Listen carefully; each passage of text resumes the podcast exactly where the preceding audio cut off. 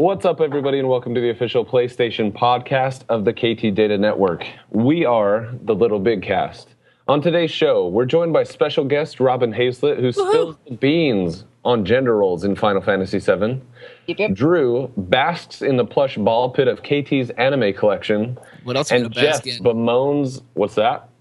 So what else are you gonna bask in? You, you know what? Those plushy ball pits are uh, are something special. And Jeff bemoans the loss of Snow White's head. That poor girl. All this and more coming up on episode 23, ladies and gentlemen. Episode 23 of the LittleBigKast. Go ahead and kick it off, KT.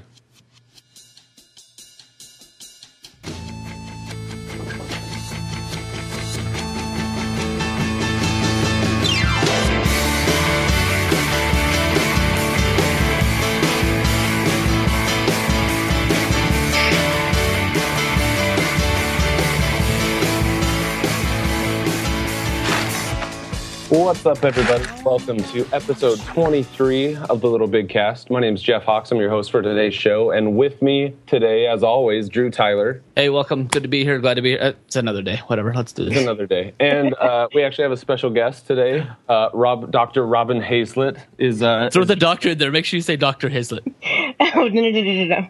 Not not Doctor quite yet. I haven't defended the dissertation, but Hey, you they write run the me thing. through all of it. You I just know, write the thing. That's all you have to do. I know do. you write the thing and then you you bleed. so so very soon to Welcome. be. We have a soon to be doctor on the program. So uh, it's a very special day. Um, yeah, and we were, I'm excited, guys. It's been a long time. uh, Well, I mean, we talked last week, but it's been months since I've been able to talk with Robin.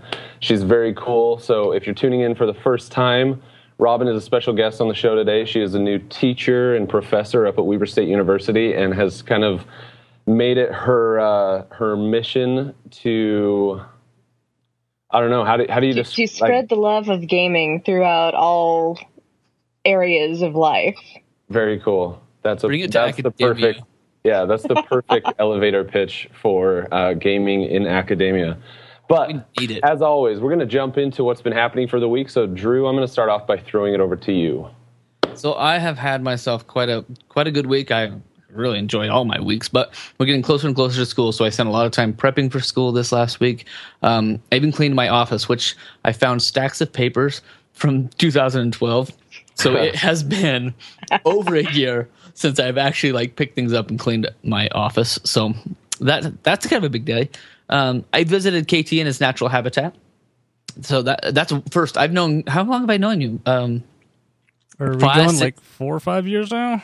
Four or five years. So he producer of the show, and and now we're meeting every week to do this stuff. But yeah, I first time I actually got down to his house because he showed off his KT caster. He built a TriCaster out of components and parts so he can do multicam switching. So I went down to kind of view that to see if I can't recreate the same thing for students. So that was awesome.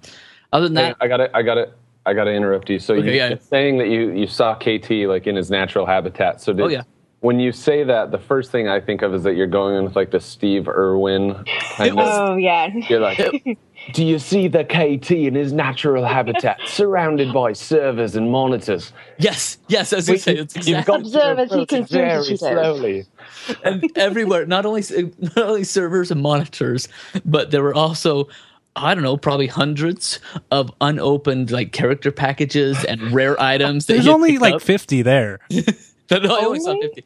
But you still had to wait around, and there was like this pathway that you had to crawl to get back to the studio side of things. It was awesome. What are, So what it really are was the- like a wilderness. kind of Yes, it, setting. well, it was. Dangerous. It was It's just yeah. plastic instead of Yeah. grassland. instead of quick instead of like quicksand, he's It got was- just he's got like kiddie pools full of anime plushies that he just dives and swims around in. hey, I call that my soundproofing. That- yeah, that's that's what that was.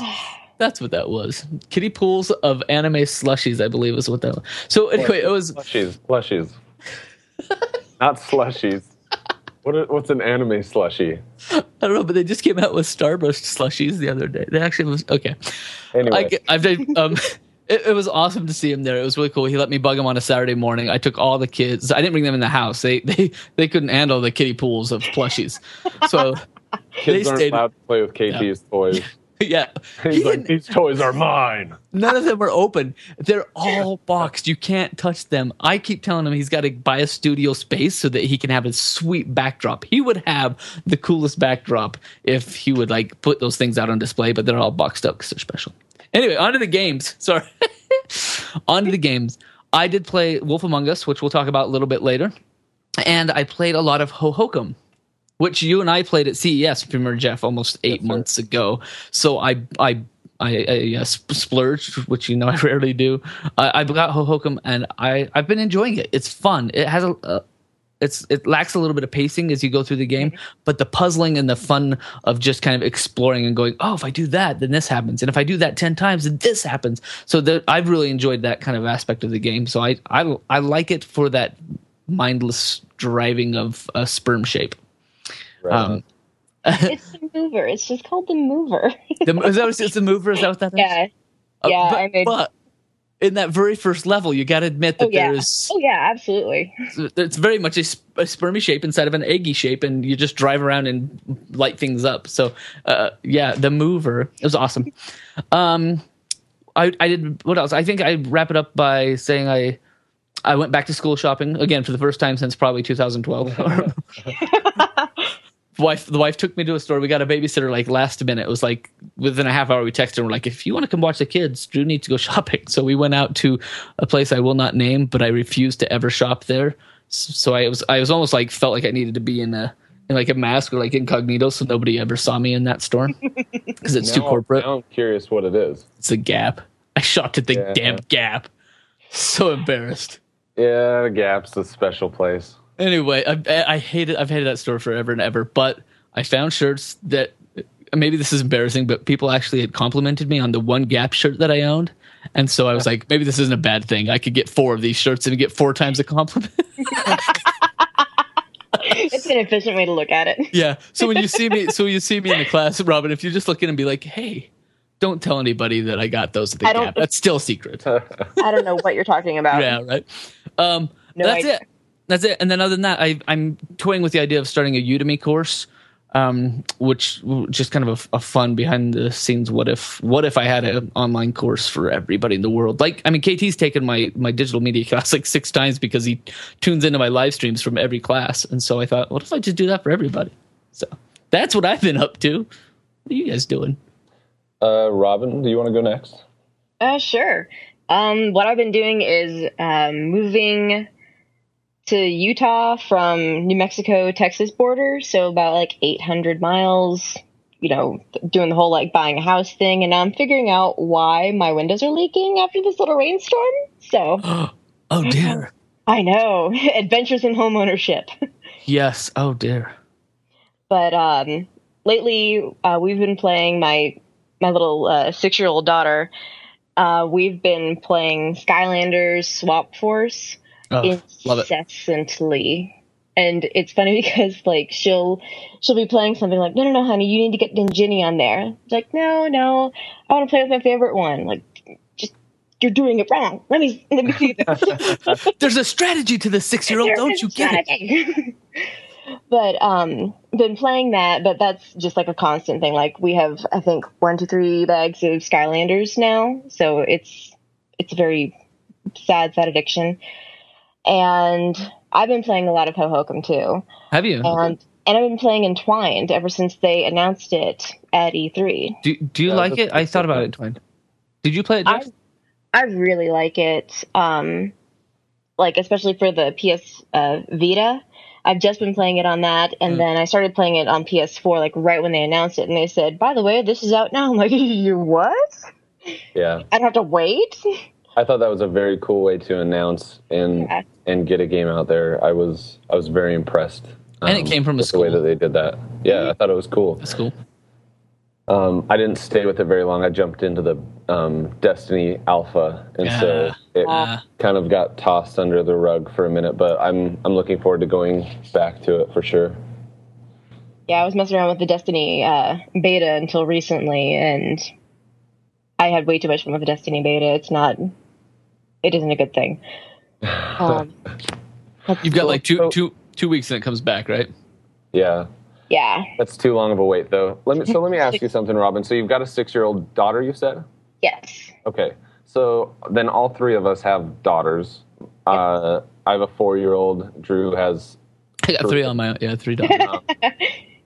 And uh, so, so let me ask you, like, obviously you play games with your daughter. What has been, what has been like? Has there been a most important or most fun game that you've played with your daughter thus far? Like, have, has there been a game that you would say this game is what made playing games with my child special? Well, there were a lot of games that I would play when she was very little and she couldn't play with me. Um, one of the games that I played with her when she was super little, like needing to be rocked to sleep, was Flower. And so I'd hold the controller and like rock her based on where the where I needed to steer her. That's awesome. That's awesome. I thought you were gonna say Outlast or something. I'd be like, Just like I just I one. just sit her beside me and see what she thought of. Yeah, no, that's awesome. I love I love Flower. That that's a great one. So Flower was definitely one of them, and right now she's like this is when she's actually getting into playing them on her own and not being frustrated with controls.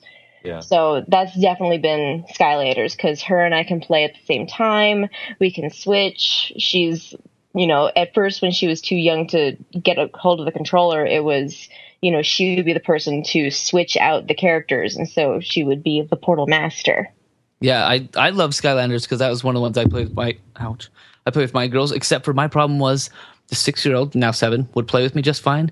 The three and the five year old would go up and switch our characters all the time, and so we could not play. So once I put them in the room and locked the door, we were fine. yep. That's Yeah. cool. So that's Drew, so that's been the thing.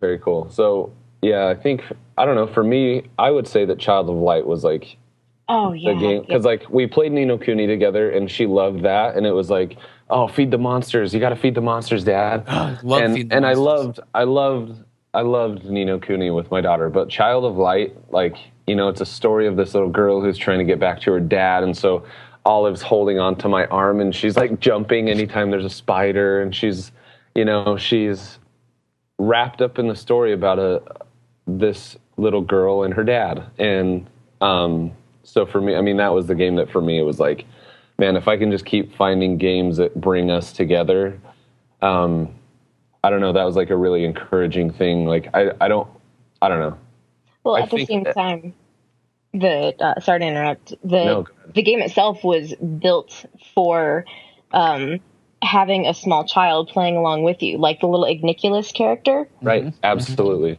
Yeah, like you just give them the other controller, and then they get to control Igniculus, and like, oh, help me in this battle, and you And know they, waste all the of his juice all the time. I time. know. Yeah, it's good. It's awesome. What about so what about you drew like was has there been a game that was like this game Um, I think it would be Ni no Kuni for us because that was one that that they would like. I could bribe them with that and say, okay, if you get this done, we'll we'll, we'll play twenty minutes to thirty minutes, and that was one that there.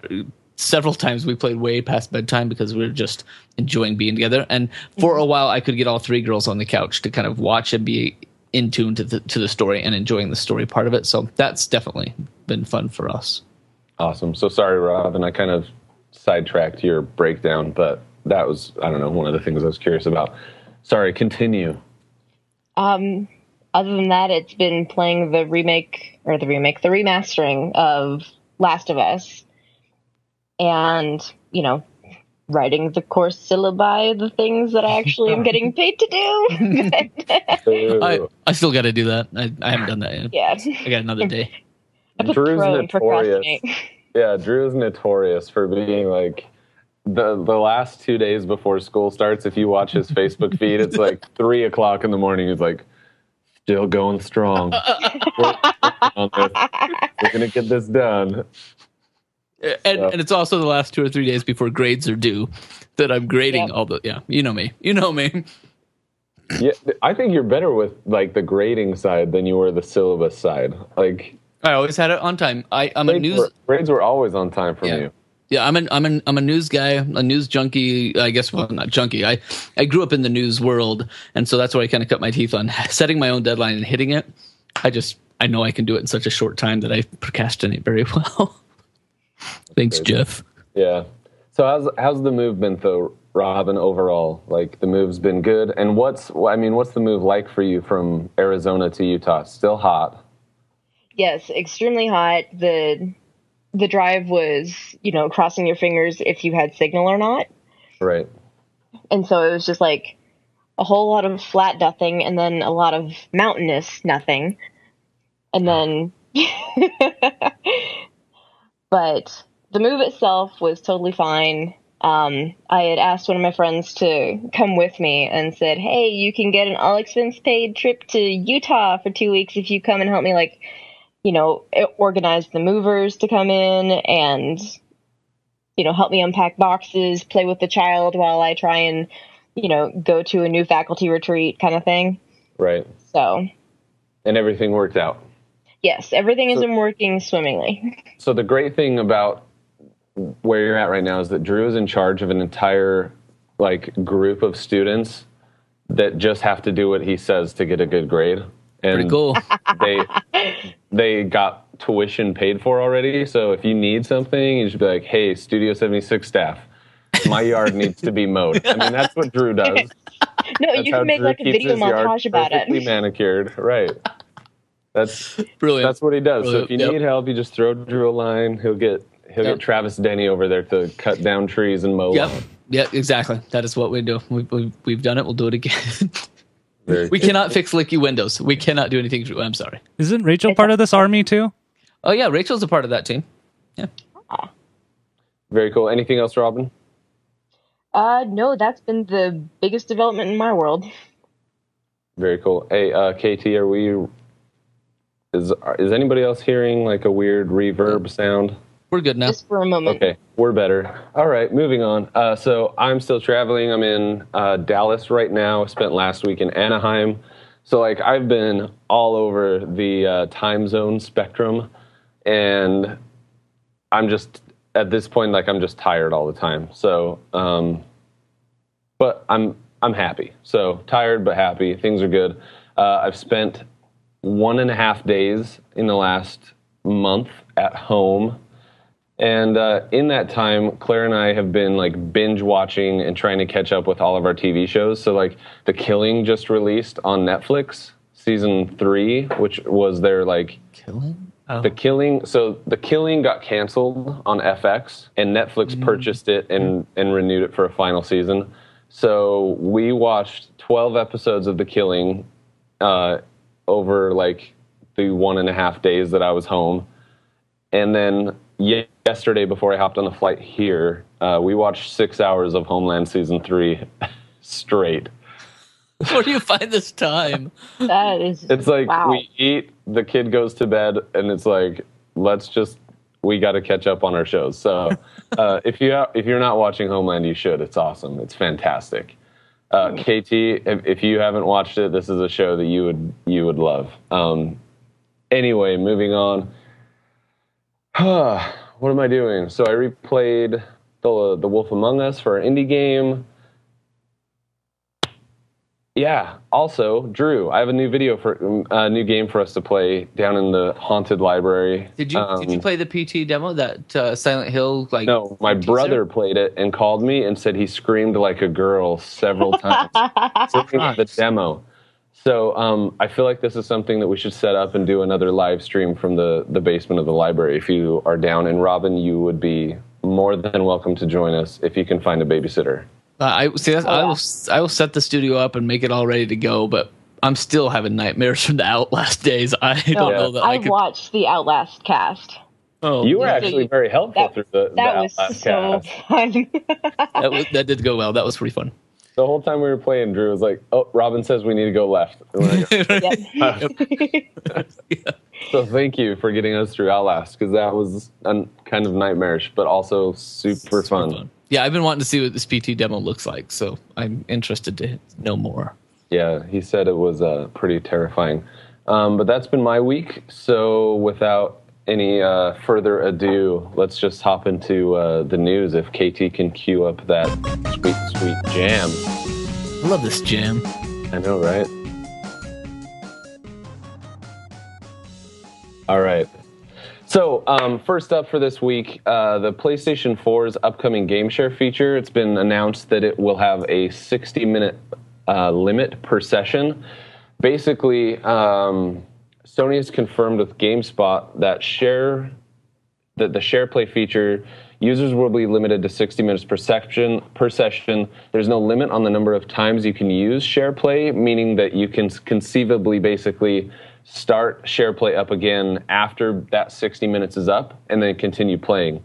So um, it's not necessarily ideal for what a lot of people kind of were envisioning that you could just sit on a cat, like you could sit at home and play your friends' games all the way through. Um, but I mean, to me, this makes sense. Um, 60 minutes is a long time to be able to play a game, and I think what they don't want happening is someone being is me calling Drew up and saying, "Hey, I just bought this game. I'll just turn it on when I go out of town, and you can just play through all night long."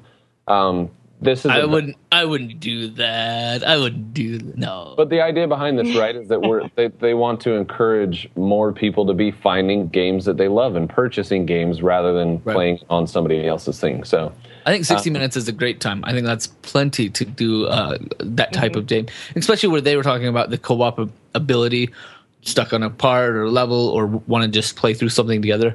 I think 60 minutes is just fine, and it's it's enough to discourage the abuse of it and keep it within the realm of what they're hoping. So I'm I'm all on board for that. what do you think, Robin? I think that I'm kind of frustrated that it took them so long to get this out. Yep. But it was like, hey, we're gonna announce this and look at all the cool things. We're gonna have, you know, live streaming your own games. You can, you know, do the Gaikai thing. And now they're they're finally figuring out how to get this conceivably done with the game sharing. And I think the 60 minute limit is totally doable. I think it makes logical sense for them to do it this way. And it's never going to replace, you know, like having someone sitting next to you on the couch and literally handing over the controller, which is, I think, what they were trying to do in the first Right. place. But I think that doing this limit is about the smartest thing that they can do. I think so too, and I and I agree with you. That's one of the. There were a couple things that from the very beginning they were saying, "Hey, this is launching with X, Y, and Z," and uh, you know, this is one of the things that didn't show up like it said they were, like they said it was going to. But um, I'm glad that it's coming now. Um, better late, I suppose, than never. But uh, Like all the launch titles. right, exactly, exactly. Um, so anyway, anything else we want to talk about before on the the game sharing features before moving on? Nah. No. Okay. So news item number two, uh, titled "Don't expect to see too many more PS4 HD remasters of PS3 games." So this is a quote coming from Jim Ryan. Uh, you can't have too many of these things, otherwise next gen just looks like a rehashed last gen, and we certainly don't want that. So this is an interview with uh, PlayStation Europe.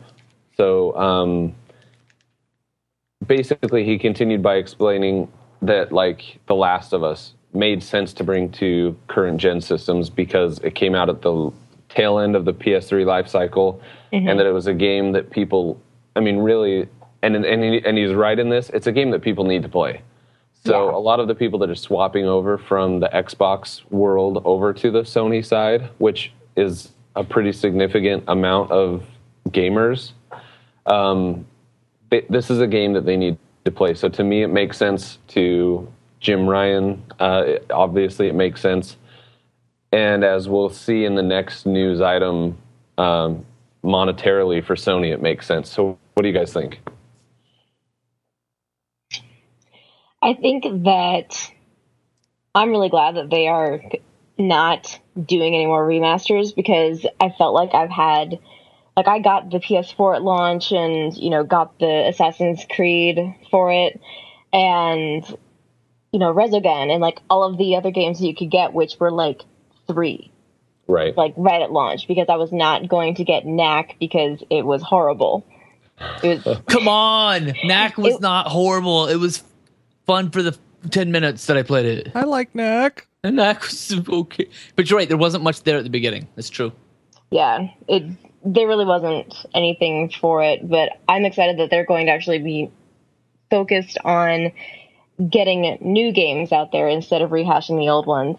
I felt kind of cheated a little bit, and I, I completely agree that Last of Us does need to be on PS4.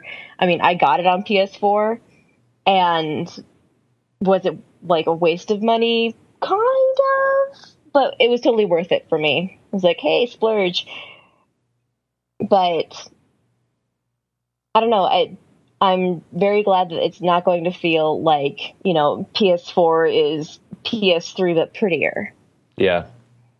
Which which Yeah. I got a chance to play Last of Us remastered on the PS4 this last weekend. Uh, I fans of the show know that I I long for a PS4. But a buddy of mine invited me over. He's like, "Hey, what are you doing today? I I'm gonna go buy P uh you know Last of Us and, and play it all day because he has both the Xbox One and the PS4, and he never ha- he never plays anything on the PS because he doesn't have any games for it. So when he said that, I was like, "Great, I'm gonna clear my schedule and come play with you." So we did about three hours together. And I was really looking forward to going back and playing with him the next night when all my responsibilities were done and he had finished it already. I'm so sad because I didn't get to play. But uh, on this topic, um, I, I totally get why they're you know why they're saying yeah we're not going to remaster everything. I think that there are certain titles that would do good to remaster, but maybe not right away. Like they shouldn't be stacking them out and be like, okay, here's this one, here's this one, here's this one. But I think Right. in a in a year or two, if you pull out some of those games that had that that solid response in the PS3 land, um, they could see a nice injection of you know, if you think about ROI, how much time and energy it would take to remaster, say something like the Uncharted series, that may be something like we saw the uh, the Halo Master Chief Edition. Like they're putting it all together and bringing it out. I see something like that deeper in the future, but I get why they're like not pushing them out right here now. That makes that makes sense. Yeah, I, I think, I mean, for me, because I, I totally understand where you're coming from, Robin, where you have a number of games um, that you were promised at launch, right? And everything. Watch Dogs is all I have to say about that. yeah, and they they were all delayed. Um, and then we just started getting this huge influx of rehashed PS3 games, and and not to say that the games we got aren't good. I've been enjoying the Tomb Raider remake. Um, I will eventually get The Last of Us a- again. Um, although, like I don't know, like part of me, part of me feels like with the like personally with The Last of Us, I felt like that was a game that really affected me. Um, And I, I think a lot of people felt that way. But like, I mean, Drew knows, like, I spent weeks like in just this slump where I was like, man, how is it, how do I understand so clearly the decisions that Joel makes while, while they're like bad decisions? Like, oh, I was so conflicted with like and I'm trying not to spoil it because Drew is a crazy person and hasn't finished the game yet. But I don't know. I'm I'm having a hard time going. Like I want to go back and play it, but I also like the experience that I had with it the first time I played it was was really like a special experience, and that sounds really lame, but it's true. Not like, lame at all.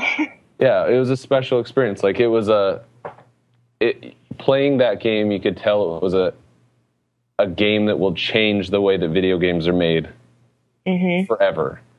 Um, so I don't know. Anyway, moving on. Uh, our item number three, Geoff Keighley today has reported on his Twitter feed that the PS4 was the number one selling game console and that The Last of Us was the number one selling game in the month of July. So this is following Sony's Gamescom uh, report that the PlayStation 4 has sold 10 million units now worldwide. Um, that's pretty significant that a, a remade game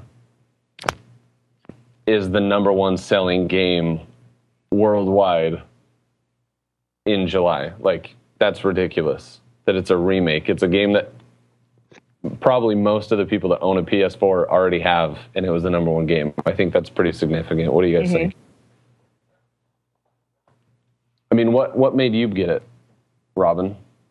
Uh, what made me get it was like for me, it didn't really matter when they did the comparative screenshots. Oh, like the blacks are blacker and the shadows are more crisp. It was like that didn't really get me at all. Um, I thought that what they did with um, the photo feature, Mhm. how you can like you can pause the game at any time in the action and then you know be a fly on the wall and move the camera around and see all of the angles of any specific scene. I thought that was a neat touch to it. Yeah. But I don't know. I I felt that I was a little bit greedy when I got it for PS4, but I don't regret it at all because like I completely hear you on the you know kind of feeling like it it just kind of sucker punches you a couple times during the game, Right. and you know it, it really does change that emotional level of storytelling. Very cool. I like I like blackers blacker blacks. Yeah, yeah, That's it's kind of a pretty. big deal. It is a pretty game. I like blacker blacks. That's all I got. All right.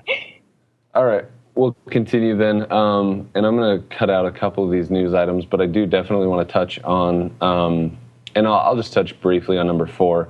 Basically, uh, a lot of PS fa- PS4 fans were kind of complaining about um, the Gamescom announcements Come on. saying that we hadn't they hadn't announced enough games.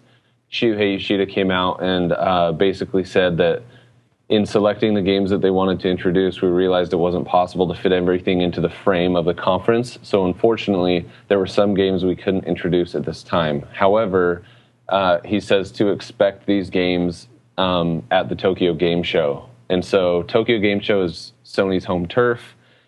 I hope that we see maybe uh, this RPG that's been rumored from Guerrilla Games. I'd love to see what Sony Santa Monica is working on. Uh, there are a number of Sony first party studios that haven't announced what they're working on. Like, we know that Sony has more first party studios than Microsoft, but recently it has kind of felt like there are more exclusives going to the Xbox side, or more compelling maybe exclusives are going to the Xbox side than to the uh, the Sony side, and um, it's it's kind of this interesting kind of lull that uh, Sony is in right now, where we we know that they have half a dozen first party studios that haven't announced what they're working on. It's it's kind of weird. So hopefully, uh, Tokyo Game Show they get some of these announcements out, and we can start being excited about the uh, the next year. What do you guys think? I'm a short term guy. Tell me what's coming out next week. That's all I need. I get. I mean, I'm excited about some of the ones that are coming out in this this fall that are that are coming that we already know about. Right. Um, I'm not sure there's anything that I'm really holding on to, like waiting to hear about something for for you know coming. But um, I guess I I don't know. I'm kind of I guess I'm satiated. Like I'm I'm satisfied with what's coming out. Give me a LittleBigPlanet. Um, you know, try try some Destiny in a couple of weeks. So th- those are things that are going to keep me through the school year. But I don't I don't know. I I'm excited to see what they're coming up with. But um, I wasn't all that disappointed with the Gamescom stuff. Right on, Robin. Well, at least the at least it didn't sound like the the Xbox One announcement where it was TV, TV, TV, TV, TV Right. games. TV, TV, TV. like that's not what happened. It was just that they didn't announce all of the games that they are discussing, and I feel that's fine. Like, um, for example, in, at E3, Media Molecule, who does you know LittleBigPlanet, didn't have the the announcement going Right. they they had just gotten done with Tearaway, and they felt that they didn't have, you know, they didn't have a solid enough thing to rush something for that announcement. And I think that was a pretty solid move on their part at saying, you know, we are going to work on the right schedule for our studio so we can make you a great game instead of saying it's E3, crunch time. Right. Well, that and then also like like we were just talking about, right? I mean, how many how many games have we been told about and been excited about? Hey, they're coming out this fall next year. Nope. Yeah. not Oh, yeah, this they- So, um, yeah, I I I'm I kind of I agree with both of you guys. Like, if you're going to announce it, be ready to announce it. Have it be at the right time so that you can release it at the at an appropriate date, and you're not bumping it back. I'd rather wait and be surprised by something good than be pumped on something and be disappointed when it's bumped. Um, topic five, um, a uh, let's see, this is by the Wall Street Journal. Basically, um, a recent study has shown that 48% of gamers are female. And I thought this was pretty significant, uh, especially considering, uh, Robin, as you know, um, as a female gamer, you experience this, I'm sure, a lot. But also, Rachel has talked on the show about like the sexism that exists, uh, especially in online games, and um, kind of the stigma that comes with being a female gamer. Um, what did you take from this article, or like, what is your uh, so the the one thing I wrote down was Rachel doesn't use a headset when she plays online. Does Robin? Because I think that that's pretty telling. Like when you're playing online, are you communicating with the people? Like, do you let people know that you're female, or is that something you keep to yourself? Usually not. Like, um, especially there's a lot of research in this area, which is fascinating. Um, whenever I'll play online, I won't go in without a buddy and like saying like I'm I'm going to be playing with someone. Like I will meet them online and then go into a game so I have this kind of safety net. And like I at least know one person in there. And right. so it's very not the the meritocracy that it should be. Like I'm not judged based on my efforts. It's I'm judged based on, you know, the fact that I have a higher pitched voice. Right. So yeah, I I usually don't use headsets whenever I'm playing and I don't have a buddy with me. That's interesting. Yeah, that's that's pretty much what Rachel said as well. Um, just that, and it and it's something that I've seen too. I mean, you'll be in a game and a girl speaks, and then it's like instantly, yeah, it's guy ridiculous. becomes a wolf, and this there's this sheep there that they can go after, and it's it's pretty ridiculous. So, hopefully, um, hopefully we can figure out a way to normalize female gamers. I mean, 48%, that's that's half of the gamers that are that are playing games, but for whatever reason they're they're being marginalized and stepped on and um, kind of steamrolled in the gaming community, and that's really unfortunate because it, it kind of destroys on it, like really, it kind of destroys the credibility of gamers as being like a legitimate hobby, as being a legitimate profession, as being a legitimate whatever. Like it, it destroys that because there's not, there's like, it's lacking equality. You know what I mean? Mm-hmm. I don't know, Drew. You're looking. I'm just, I'm just leaning back and listening. I, I rarely play the, the the big multiplayer games online, and so I, I think the only thing I played even recently was the Destiny beta, where we, you know, I was able to chat and play. So um, I don't know. I, I I have to go off of the research because I have not experienced a whole lot of multiplayer. There's only one woman in my life. Yeah, yeah, yeah, yeah. Very cool. All right. Well, so yeah, we can we'll- talk about some of that later on because I know Robin's done a lot of research on that. Yeah, well, topic. we're gonna jump through. So this, I'm gonna skip the very last one. No, I'm not. Minecraft PS4 didn't pass certification testing, so just Boom. stay tuned for that. It's getting bumped. Also, uh, at Gamescom, No Man's Sky has announced.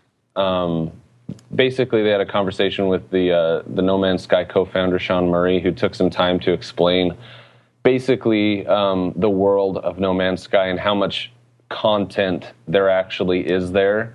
And he started by explaining how much time it would take to visit every planet in this world on a 32 bit um, number system, which it was originally created on. And he said something to the effect of um, it would take, if you spent one second on every planet, it would take you 5,000 years to see every planet at 32 bit. So they didn't feel like that was ambitious enough, so they jumped to a 64 bit number. And the way that they described that, um, he says that it would take about 5 billion years to explore if you spent one second on each planet within the game with no bathroom breaks. That is so crazy. So, wow. given that the I'm Earth's sun excited. has about 4.6 billion years of fuel left before it flickers out and dies, that pretty much ensures no one will ever see every planet on No Man's Sky. So that's that's pretty crazy. Like that's a that's a very crazy thing to say. Um, but it's I'm- also very I'm- cool. I'm fantasizing about like uh, raising babies to just play No Man's Sky and then training them to train their children to train their children to see if maybe we can't just get Raising an army to Yeah. Yep. yeah. that's We'll beat this game. Wow. it's yeah that's crazy like just to think about the programming that must go into that to to make that work is is pretty in, incredible. Um, so moving on, uh, we'll jump right into new releases and then into indie game of the week. And Drew's going to take both of those. So KT, you want to kick I'm out gonna- the jams? I'm gonna speed it up.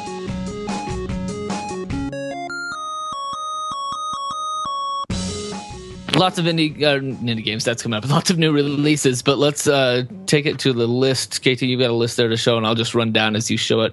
Basically, big ones that are out recently, as in I believe just yesterday, probably two days ago for those of you listening in the podcast world. Diablo 3 Ultimate Evil Edition has just uh, come out. CounterSpy's been out for a little bit now in the, on the PlayStation Store. That's for the Vita, PS3, PS4. Plants vs Zombies Garden Warfare. I know you're excited about that one. KT, you've already played that, haven't you? I think you have. I think you are. Best are. FPS this year. Yeah, see, best FPS right there. um, other Vita games: Crimsonland, Gravity Badgers, um, PS4 Hotline Miami. Um, I think you were talking about Sword Art Online. Were you talking about that, KT? The PS Vita game that again Yeah. also just recently came out. Yep, it's a spin-off of a popular anime on there, so I'm excited to go into the world because it's about people getting stuck in an MMO. So now you're going to be in the MMO. Nice, nice. That's worth looking forward to. And then the other one I thought it was uh, that I'm looking forward to uh, after I finish the first one is Tales of Xillia 2. I've started the first one about 10 minutes in, but I'm going to get back to it. So Zillia 2, Kung Fu Rabbit, uh, and the last Tinker City of Colors, which is um, th- those are ones that are just recently released, right? So then down the road, if you look out two weeks or s- yeah, it's about two weeks, 19 days, um, Destiny opens up again. You. As far as we know, that date's not getting moved. I mean, we, we've seen a lot. There of will be riots moves. in yeah, the Yeah, I think you're right. so Yeah. that I, does that mean I have like 19 days to to find my funds to get my white glacier white Destiny bundle? You, Absolutely. Drew, you need to get this so that you can Does- just. All four of us just need to get on and just Yeah. together. I know. Uh, KT, does the body have enough plasma that I could donate enough to get my 400 by now? You can make know, right? two hundred and fifty dollars a month donating plasma. Not enough time. You donate twice a week. The- What other what so other kind of banks are Damn. there? There are Sperm also donation. Stop it. So, um, I yeah, I'm gonna mow some lawns. That's what I'm gonna do. Uh, and the other one that I think that uh, we're looking forward to down the road, um, there's some DLC that out next week, I believe, for Infamous. Is that right? First Light. Yep. So that that was a, a good one that we spoke highly of. And that's that's standalone DLC, so you don't have to actually own uh, That's right. Son to be able to play that. So very cool game. Um, I have to ask a question though. Earlier, KT said it's about it's like you're stuck in an MMO, like a, a person being stuck in an MMO. The sword out, the sword art on what was it called? So is that like? So while he was saying that, I was like, that sounds just like the Matrix. So is the Matrix the story of a guy being stuck in an MMO? Yeah, right. Because he, the whole time that he's trying to do things, he's in a big multiplayer world, and the Yeah. agents just happen to come in. That's it. It's like it's like Ready Player One, but forcibly stuck into o- the Oasis, right? There- yeah, if you die was- in the game, you die in real life. oh, Oh, that's snap. MMO. yeah. Well, do you guys have any Sorry. other? Do you guys have any other new releases that you know of or are looking forward to? Uh, not new, but like future releases that you're looking forward to. Honestly, Destiny is the only thing that I give a crap about through the end of the year. Like LittleBigPlanet for me is in there as well, and that's supposed to be coming like- soon. Dragon Age Inquisition, I had such a bad time with Dragon Age 2 and I was so disappointed in it that I'm like Eh. I don't, it, it'll have to get above a 9 for me to even consider picking this up because Dragon Age 2 I was really thinking, "Oh, Dragon Age 1 had some really good ideas and they're going to capitalize on these." And then Dragon Age 2 was like it was like they had four So places No for these games to be taking place. like game, or for like uh, four different making as a lands you know for things to happen in and then they just Um, reskinned it over and over and over and over again. and i was like i'm in the same exact freaking place this entire game. It was so frustrating. So i have no faith like i love bioware. Mass effect is my favorite game series ever dragon age was such a huge disappointment that i'm i, I just want destiny at this point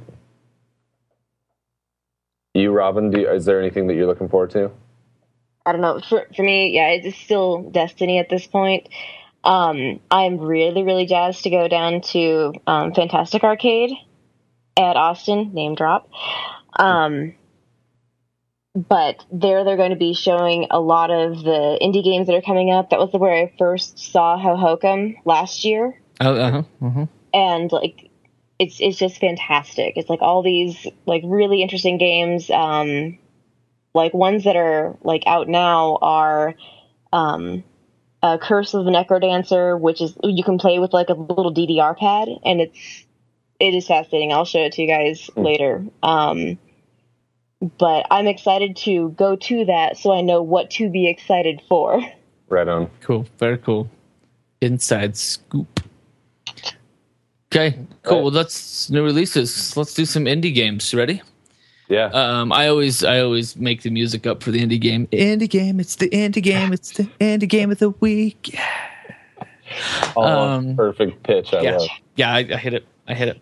Um, I'm trying to figure out how much time we have in the show, but I'm just gonna keep cracking. just gonna go. If we So- go long, Happen. cool. who cares? It's cool. It's, it's not like people. Yeah, people will listen to us no matter what we're doing. We got the Robin Haislett right here with us. Yeah. Almost Dr. Robin Haislett. We're Almost good. doctor. so our indie game of the week this week was The Wolf Among Us. Um, if you played along with us, if you have some thoughts, we'd love to hear those on on Twitter uh, to hear what you thought about the game. For uh, us, I'll give you the breakdown. It's a Telltale game. Um, this is based on the Fable comics by Bill Willingham, and it's kind of a prequel. So it happens, I guess, a ways before, decades before the actual first issue of of the uh, Last of Us happens. Rated And his Among Us. last what I was saying Among Us. I, I flipped over to watch what KT was showing and I got distracted. Basically, your character, uh, well, gameplay. By the way, gameplay is a point and click type of adventure that, that it's it's really story based. There's a little bits of action, but you're you're choosing conversation selecting what you say to kind of to um, the characters remember what you say. We did one. We did this a while ago with the Telltale game, The Walking Dead and my aversion to zombies kind of you know kind of affected my review of that particular game but uh, wolf among us same style of game um, basic idea then is that you are the big bad wolf and all of these fable creatures are living in a town called homelands is that right like an area called No, homelands they they fled the homelands. fled the homelands to this place in New York City where they're Mhm. all using some sort of magic to keep them looking like real people when they're in public. Right. Um, and if you can't afford that magic, if you can't pay for that magic, you're sent off to the farm, which is like upstate New York that nobody can find. So you get to play the big bad wolf, and you at first, like in this first episode that we'll cover, you come in contact with the woodsman, the the one that slices your belly open because you, you know that story. It fills you full of mm-hmm. rocks. In fact, I, that that to me is just fun to hear them tying in those stories into this like new mm-hmm. dialogue that you're having with the woodman. So the woodsman is there, Snow White's there. Um, there's a winged monkey, Ichabod Crane. I, there's so many awesome characters that all kind of come together that you start weaving this this story. I, I'm assuming the story changes a little bit depending on what choices you make. I- So it's it's very similar to The Walking Dead right? in that you still have a uh, linear story with sort of side tangents. exactly, and and the the choices you make and the conversations that you have all have consequences, whether good or bad. Um, so down the road, people that you help now may help you later. People that you you know screw over now will screw you over later. Um, and you're already playing this this character that nobody trusts because Right. of your past. Right. Like your history has has kind of um, pushed people to like really distrust you at your core because you were the big bad wolf. Um, and so one of the things that I found really interesting is that one of the the three little pigs like hangs out in your pad and drinks bourbon with you, and, like Yeah, Colin. smokes Yeah, your cigarettes. Yep. yeah. Uh, that they was, did a great job of animating that too because every time that he would say something or do something uh you like like when he drinks out of your cup or something i expect i half expect him to pick it up and you know drink like a normal then he person he just gets down on the floor and, I, I love i thought that was fantastic art style on this thing's awesome So I, I, I just have to say this since you brought up him drinking out of the, the cup. Um, I replayed this. So I played it initial. I've played it twice through on um, my PS3, and then just kind of to rehash it prior to us recording tonight, I played through it on the iPad as I flew up here, and that scene where um, the pig is lapping up the bourbon, the guy sitting next to me like glanced down at my iPad and just was like, oh, what the? shook his head and looked to the looked to the side, Kids and I was these just like. Yep. Is a pig drinking bourbon. I don't know what to. What's so- the- So fun. for you, Drew, first of all, like you really did not like um, The Walking Dead, and that was Telltale's kind of coming out story, right? So yes, is this is this helping you better understand why we liked the first one so much? Mm, yeah, yeah. I mean, I, I, I, think so. What, what I hate, I hate zombies, and so that's what probably got me with The Walking Dead because it was just kind of like, all right, me and me and this girl, all right, save that guy, don't save that guy. So I kind of, I wasn't as concerned about who I was because I, I just had this like aversion.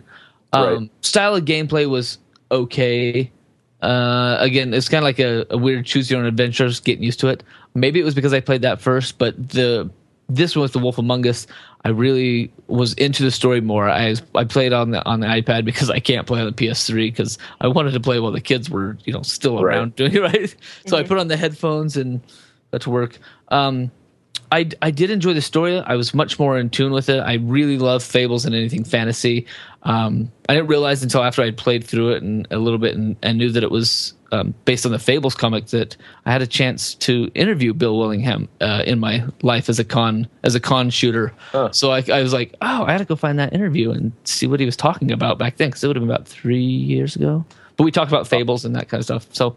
Um, I but in I don't know overall I think the gameplay was was fun. I kind of felt like it was a, it was a pretty good balance in this first episode of like story and choosing my choices, and then like when you're chasing somebody or being chased and you have to slide or swipe so that you're not getting Right. hit.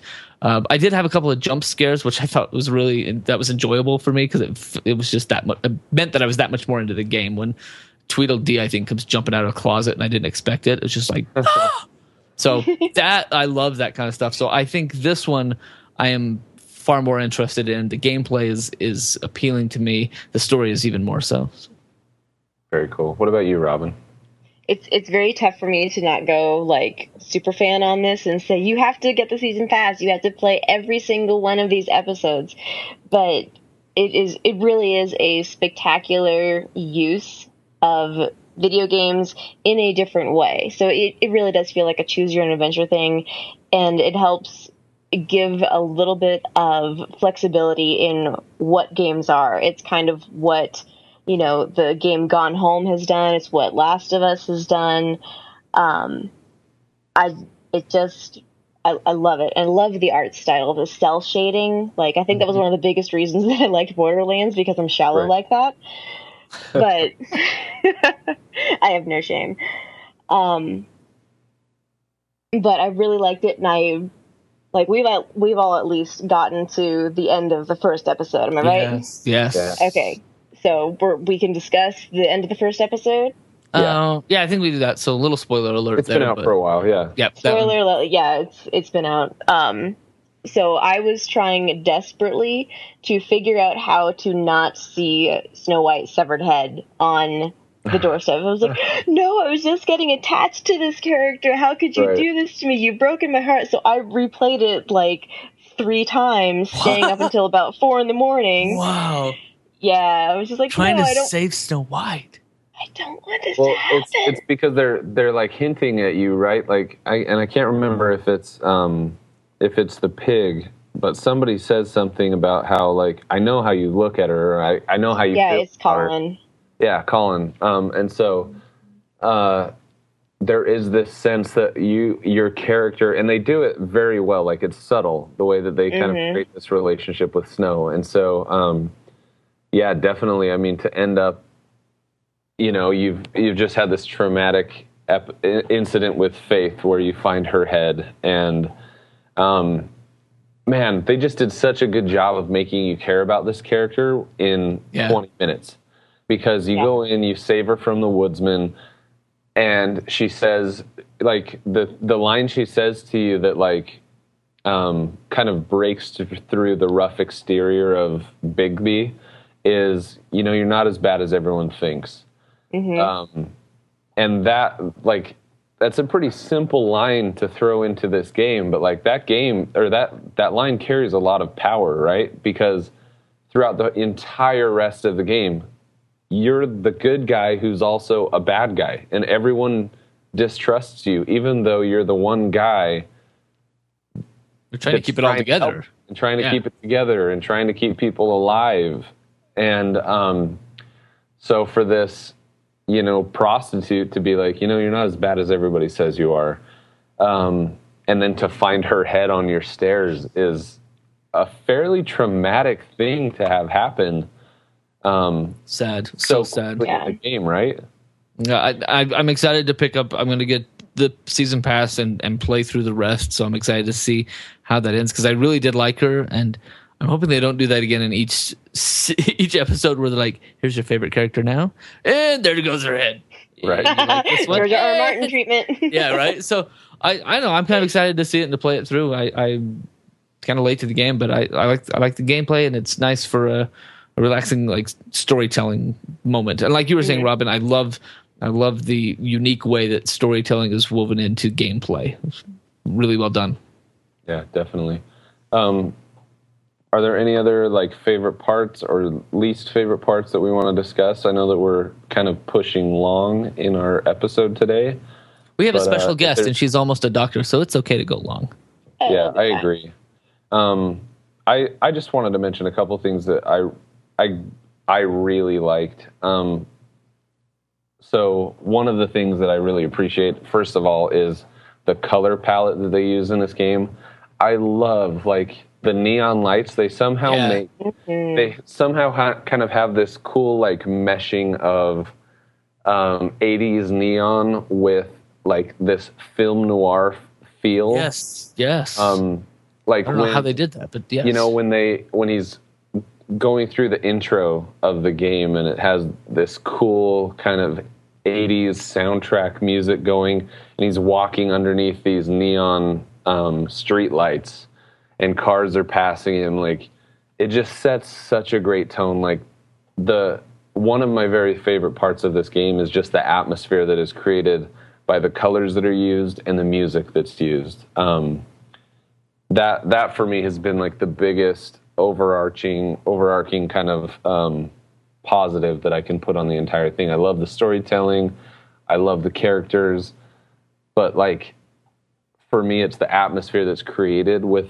with those two two tools, the color palette and the um, and the music that really bring and tie everything together for me. What about you guys? Like, what is what was the scene or because I mean, obviously we've all we all liked it, right? Like this is a game that all three of us would recommend. Um, so, what is it that made this work for you? I think that one of the things I'll I'll go on the downside first. I think that one of the things that kind of threw me off a little bit at times was like the quick time events. Okay. There were some of the quick time events that I didn't think worked quite as well as others because I'm like, you know, I'm, I'm watching the fight scene kind of sort of grow and you can see there's going to be a conflict here. That Right. one I think worked out really well. But when you're doing just like a little quick move or a quick dash or something like that, it was kind of out of the blue. And I'm like, ah, I thought that I was going to have to read the story and figure out how to respond in this Right. little bitty time limit that's like slowly closing in on you Yeah.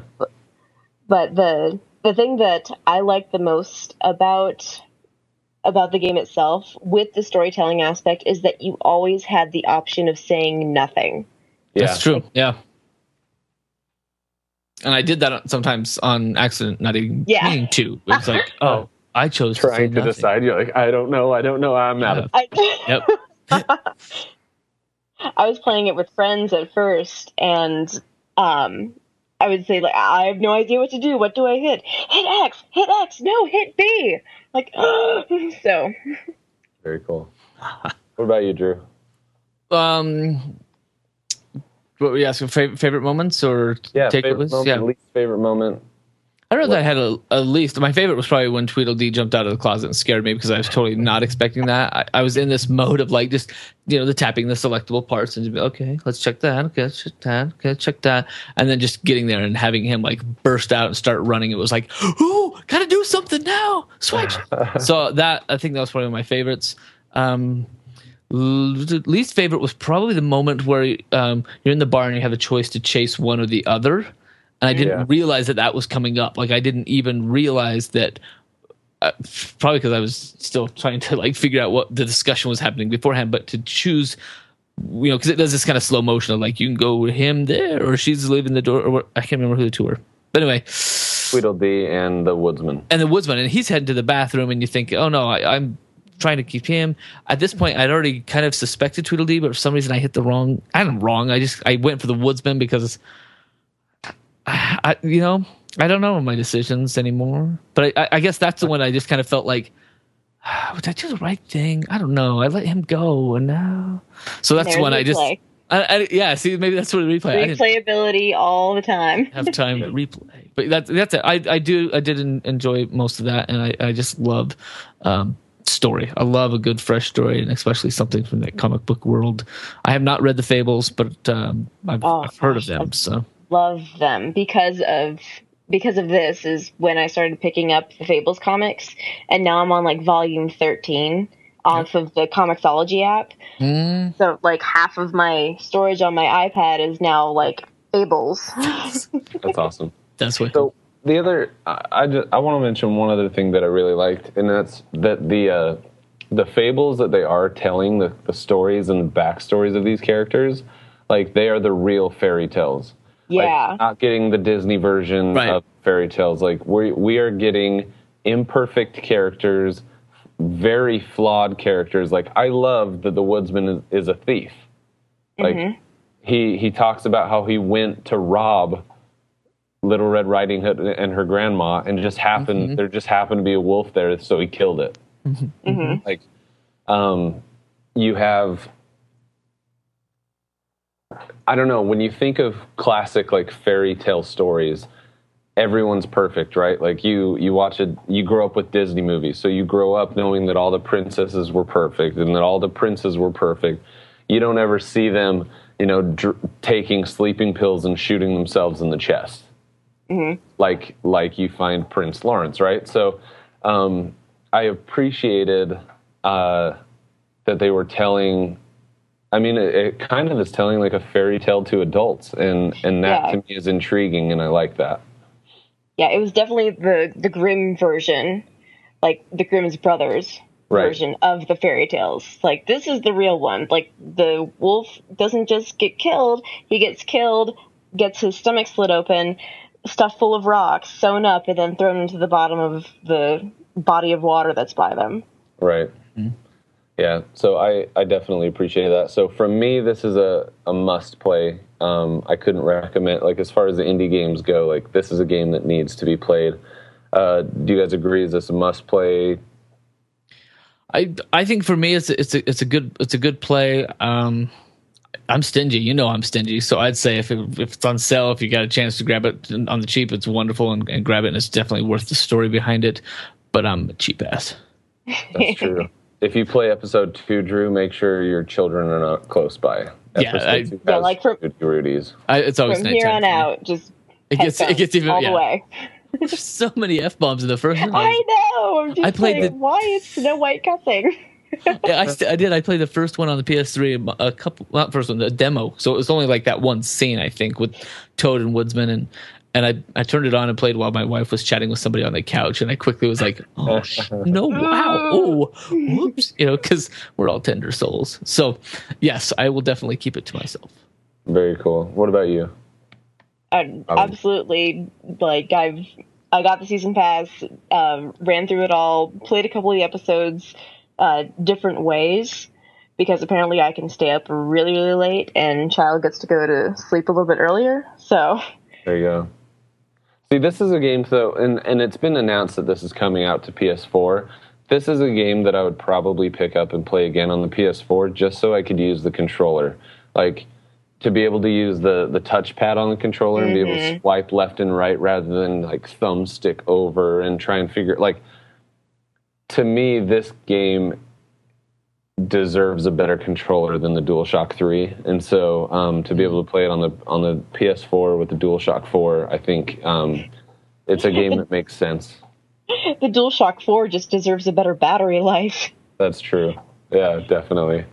Um, so that wraps up our indie game of the week. We're going to jump into our um, just our main topic of the week. Which, Robin, if you're okay with, um, I mean, this is kind of like the bonus your zone. topic, right? Um, I am the bonus topic. you you Yeah. kind of are really. So we just want to talk. So you, as part of your um, PhD, have been studying um, what sexuality within video games, the indie game relationships. Can you tell us a little bit about what you're what you've been studying and what your approach has been, and maybe what motivated you to get into this in the first place?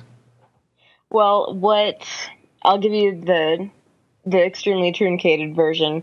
Cool. Um, in my master's program, we were looking at communication theory and things like postmodernism and you know how people have created stories like heroes' journeys, uh, things like that. And all I was thinking is, you know, a lot of the games that I've played have used a lot of these techniques. And then Final Fantasy was my absolute favorite game of all time. Final Fantasy VII, we'll get that specific. And saw a lot of these themes popping up in it. And then I took a gender and communica- communication class and realized that a lot of um, themes dealing with feminism and like third wave feminism were popping up in that. Things like how everyone is connected, games provide a safe space for people to experiment with different um, identities, different modes of behavior without having any major repercussions. And so what I did with that is I said, I love this video game. Let's take it apart. And so I can have that confirmation of how amazing Final Fantasy VII is. And in the process of taking it apart, I realized this really wasn't the perfect game that I remember it being when I played it when I was 13 years old.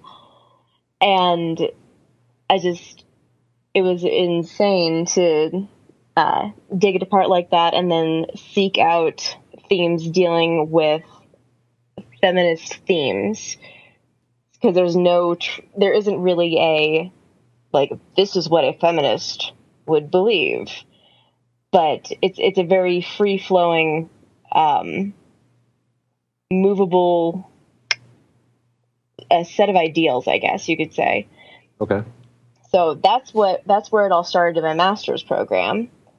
And then i started in my phd and started looking at you know what are fans doing with this? Um, you know when you mod video games like who really owns that? Is that copyrighted? Is it like who is the one who actually holds that intellectual property? And um, i kept on talking about fantastic fest earlier.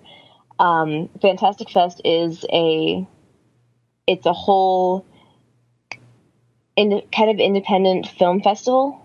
And then inside of it for a little quick weekend out of this whole week long event is fantastic arcade totally Ah. free and it's amazing um And is that indie games? Mostly? yeah yeah they're um primarily indie games hey way to pull it up um but people can submit their own games um Vlambeer, the the Hotline Miami, that was the place where I started seeing some of these really interesting games, and I I blame my advisor, Dr. Peasley, who wanted us to volunteer at Fantastic Fest. And then I discovered, hey, there's this thing called Fantastic Arcade. Maybe I should look at indie games. And so, what I've been doing with indie games right now is uh, case studies, uh, looking at specific indie developers and what their process is, uh, what are the games that they're making, why are they making the games, how is that different? Because now um, people like Sony are heavily sponsoring things like Fantastic Arcade and saying, you know, we're we're running out of ideas. We're our ship is currently on a set path. That's why we have so many sequels because the formula that we have works. Because if it's been bought once, it'll be bought again and again and again. Right. And so now the ship has become too big to change course. So what they're doing is going out to all of these indie game festivals. The, they're doing uh, things at E3 that are just indie, indie game based. Um, was it Game City in? I think it's London, but and especially like IGF, the Independent Games Festival, and they're out there kind of recruiting independent game developers and saying, we don't want to mess with you. Uh, you have the idea, you build the game, we'll just fund you for a little bit of exclusivity right at the very beginning, but your game will always be yours. Like, we're not going to take the IP. And so I'm looking at how that's changing. So it isn't like the hipster ideal of like, ooh, you're working with Sony, you've just sold out. It's like, you're working with Sony. Awesome. And the the people that I met from Sony there, from the development teams, they're like the nicest people that that I've seen in a long time. The the actual developers for the indie games, like um, Rami Ismaili, and you know, like other people from Vlambeer.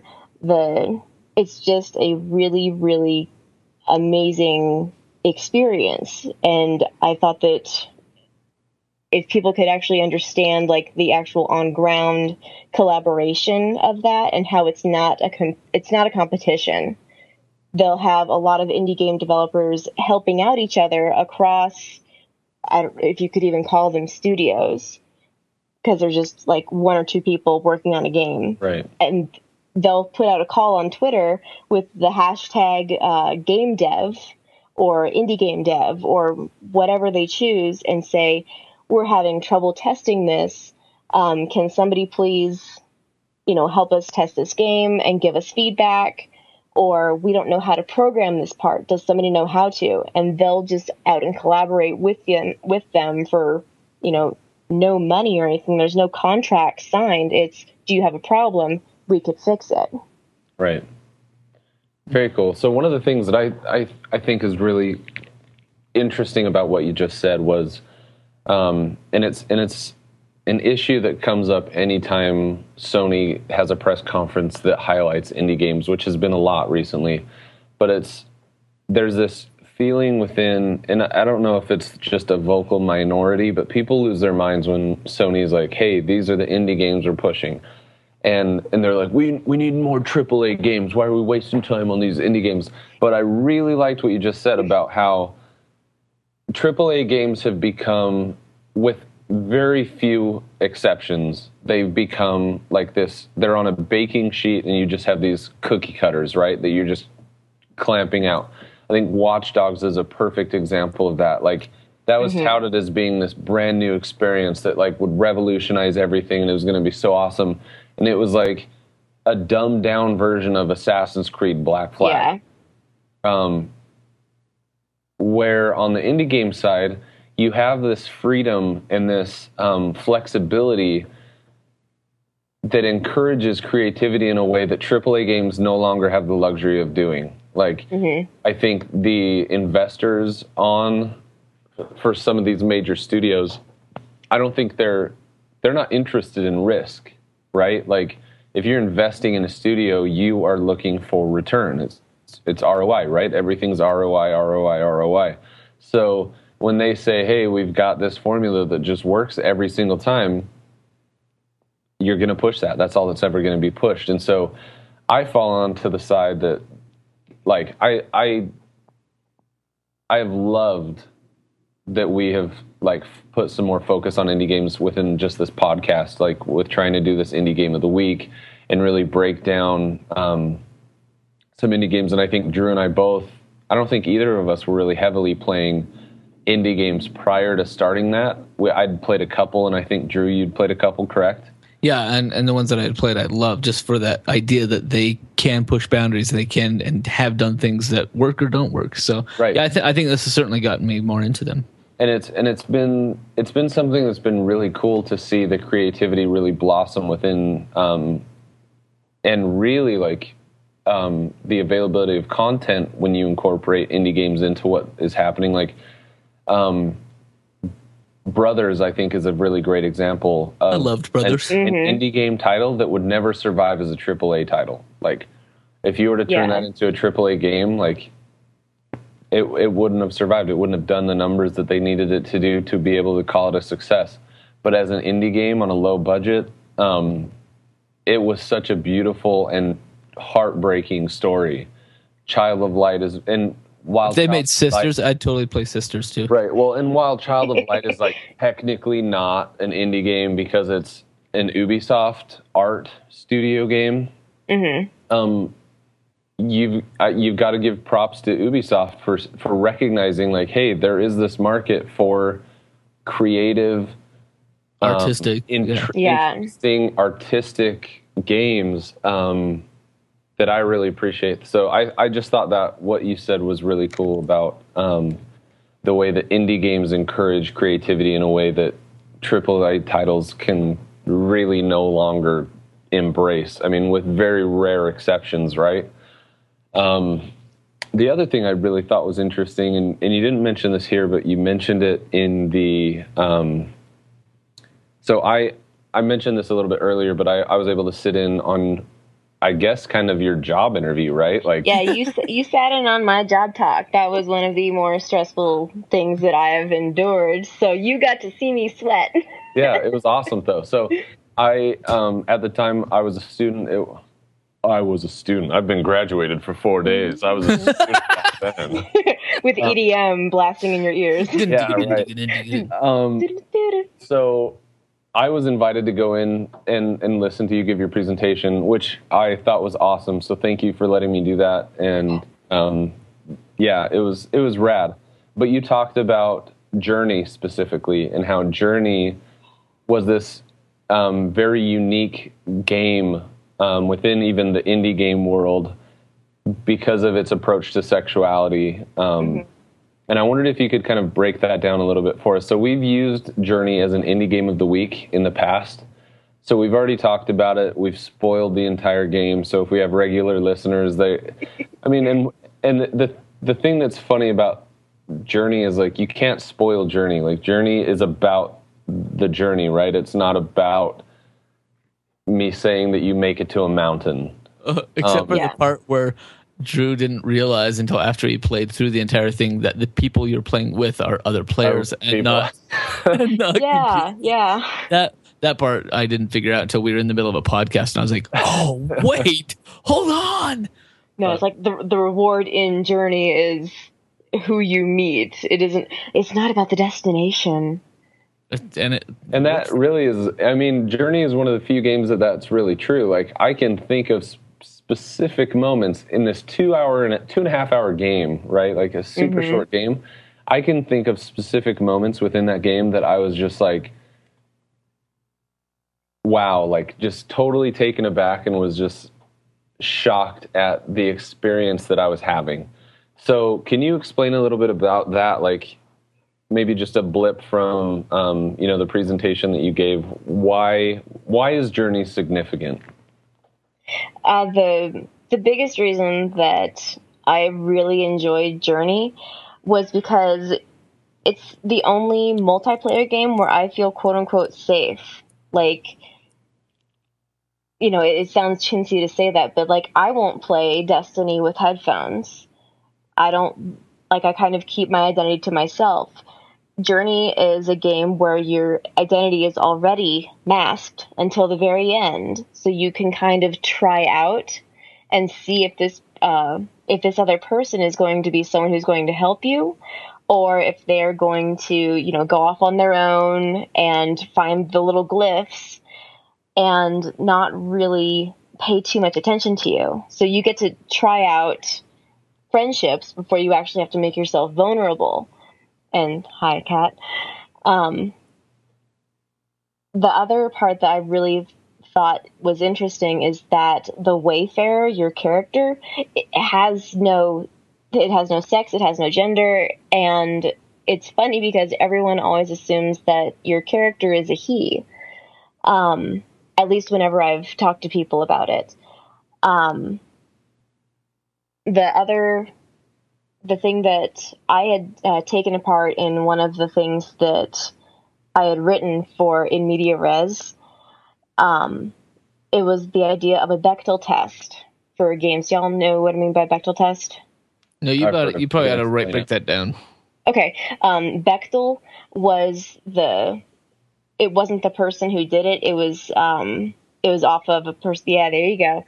Um, it was from uh, a friend who had told this person in the comic um, what what qualifies as a movie that she would go see, and she said that for her to go and see a movie, it needs to have um, at least two females, and uh, let's see, does it have uh, two females, and do they talk to each other about anything besides the main male character? And is very shocking. And when I found out about the Bechdel test, I started thinking about the movies that I liked, and almost none of those movies passed that. Usually, if there was a female character, they were talking to the male character, or they were the love interest, but there was never a, you know, two females discussing something that wasn't the male character. Right. Um, the really interesting thing that that we did because I worked on on this one with Dr. Peasley as well is well if you could have a Bechdel test for movies for testing whether or not this is you know maybe possibly a good representation for um, one or both genders why, why can't we have something like that for video games so we tried to come up with something minorly equivalent to that saying can the main character be a male or a female does that main character have access to all of the abilities from other characters? Because all I was thinking is, you know, the females are usually the healers of the group, or they're the support Right. system, or something like that. And I started thinking back to um, Final Fantasy X. Can you see there's a theme with the Final Fantasy thing? um, it's bad. Um, but when you're looking at the sphere grid, you have access to everyone's abilities, but it just depends on which one you want to do first. So, and then, uh, can that character, gosh, I can't even remember the last one that we said, but going back, open. Uh, can the characters pursue a goal beyond killing a foe yeah. or it was- rescuing a female? Like something has to be dominated, something has to be rescued. There has to be like this end goal that can only be reached by um, killing or defeating another thing. Um, so we were thinking about that and like what games would possibly pass that. There you go, the Final Fantasy uh, Sphere Grid. So you could start at any point with any character, and you could go anywhere with that. So all of the abilities are available to you. It just takes, you know, different amounts of time to get there. What that in was the one of- world? What is that picture? It's You would it's, understand it if you'd played it. it's okay. You you get skill points and you get to spend the skill points on whatever ability you want to do in that area. Like, do you want to learn a spell or do you want to get greater attack, kind of thing. Oh, okay, okay. I just it just looked like pretty art. It was beautiful. it was like there's lots of circles here. Yeah. So very cool. So then, um, with the Bechdel test, like what what what games did you find that like met those uh, requirements? it's really tough to find games that meet that like that set of you know totally ambiguous criteria. We we racked our brains over you know what the criteria could be for quite a while. And like journey was a huge example of that. It's like you don't know if the character is male or female. The abilities are all flatlined because you don't have to worry about them too much. And the end goal is that you have you know you you've reached your destination you haven't had to you know truly destroy anything to do it um but So even in Sorry, go ahead. oh no, uh, like even in playing Journey, like I know you said that it had like the, you know, like a little bit of a sucker punch to it. It's like, and Yeah. almost every time that I play it, I haven't been able to play it very much. Maybe about five or six times. Um, every time that I get to the end, I just get all teary eyed Right. because um, have you ever played it where uh, somebody writes something in the snow at the end? What? No. Yeah. Wait, they write something in the snow? Like Yeah. I, I was there and somebody sat down for a long time and I was like, "Get up, let's go." Maybe I don't need you. So they write? Yeah, um, you use the character, and if you look at like some Journey fan art, um, they'll have pictures of, you know, somebody writing a heart in the snow, and that just that's like saying thank you, you know, good game. I really enjoyed playing alongside you, and so you can like write a heart in the snow, like move your character Hmm. to draw that out. And so it's like they're finding different ways to communicate in a game where the only thing that you can do is just put the little symbol above your head with that little ping. Yeah, I chirp, I chirp all the time, and that's like, "Hey, how you doing? Let's go this way. Come with me. Hey, this fun." That's how I I. know I feel like a chipmunk when I'm in there, like, hey, hey, hey, no, no, no, come over here. The glyph is over here. The glyph. Is- Why are you going that way? No, Wait, do you come have- here. Do you have a white fa- Wayfarer? Did you get the white Yeah. one? You did, of course. Yeah. I only played uh, two times, and the second time I was with somebody that was showing me all the glyphs. They were they were white, and I was I was excited for that, and I didn't get to finish. But I love that idea that they're trying to find new ways and other ways to communicate. That drawing Yeah. in the snow, uh, walking shapes. That's awesome. Yeah, That's really- It's that's such, a really cool Such way. a great game. So then, the the only other question then that I have is like, um, with the Bechdel test, does a game like The Last of Us work with the Bechdel test? Because, I mean, Ellie is such a strong theme, despite being young and despite, um, I don't know. I mean, Ellie and Joel both lean upon each other, right? Like Mhm. they're they're two two pieces of a compass that lean on each other to survive.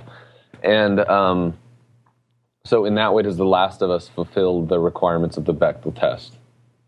I don't think that it requires the it fulfills the whole requirements of that Bechdel test, but I think it was a huge step in trying to represent uh, you know both genders in more positive ways because you have Joel who's this extremely hard-hearted who's gone through like extreme trauma. I cried within the first 20 minutes just so you know.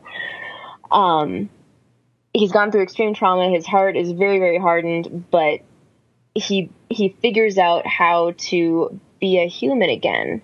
Right. Like this this disease, this outbreak, the the cordyceps fungus, um, did more than uh, you know take away the lifestyle that he had. It it literally took away um, pieces of him from the inside and it had nothing to do with the actual virus or virus or cordyceps fungus.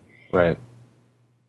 But it's it showed that he he doesn't have to be like this big huge macho unfeeling thing when he finally figured out how to be how to reclaim who he was, which was a huge part of that game. Right. Um that's when it got really dynamic and Ellie was she was very strong and you can always you can always tell that she had aged beyond her years. You know, Oh. like mass catastrophe will do that to people. Right.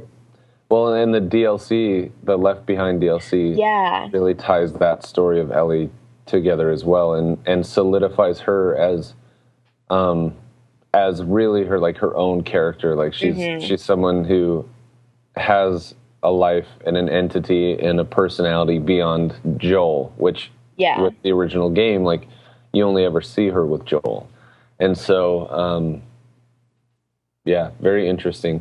Well, we are we're just about out of time. Drew, is there anything that you want to ask Robin about Um, can we find some sort of video game slash digital media research that we could just publish together? Let's just let's just find Yeah. something that gives us an excuse Yeah, no, to play I'm- games and put videos with it. I- I'm totally up for it. I did a paper on Last of Us, so There you go. There you go. That, see, that's what I'm looking for. I'm looking Yeah, for some research. Popular Culture Association, Broadcasters Association.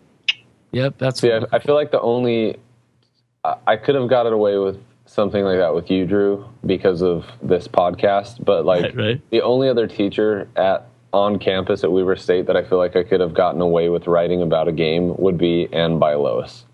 Like yeah, yeah. Doc Ann is freaking. It's awesome. not getting away with it. Trust me, it is. It is hard. No, for sure. But I like there there are professors there that I think if I wrote that they would totally like, discounted. Yeah, Yeah, this doesn't count as a real thing.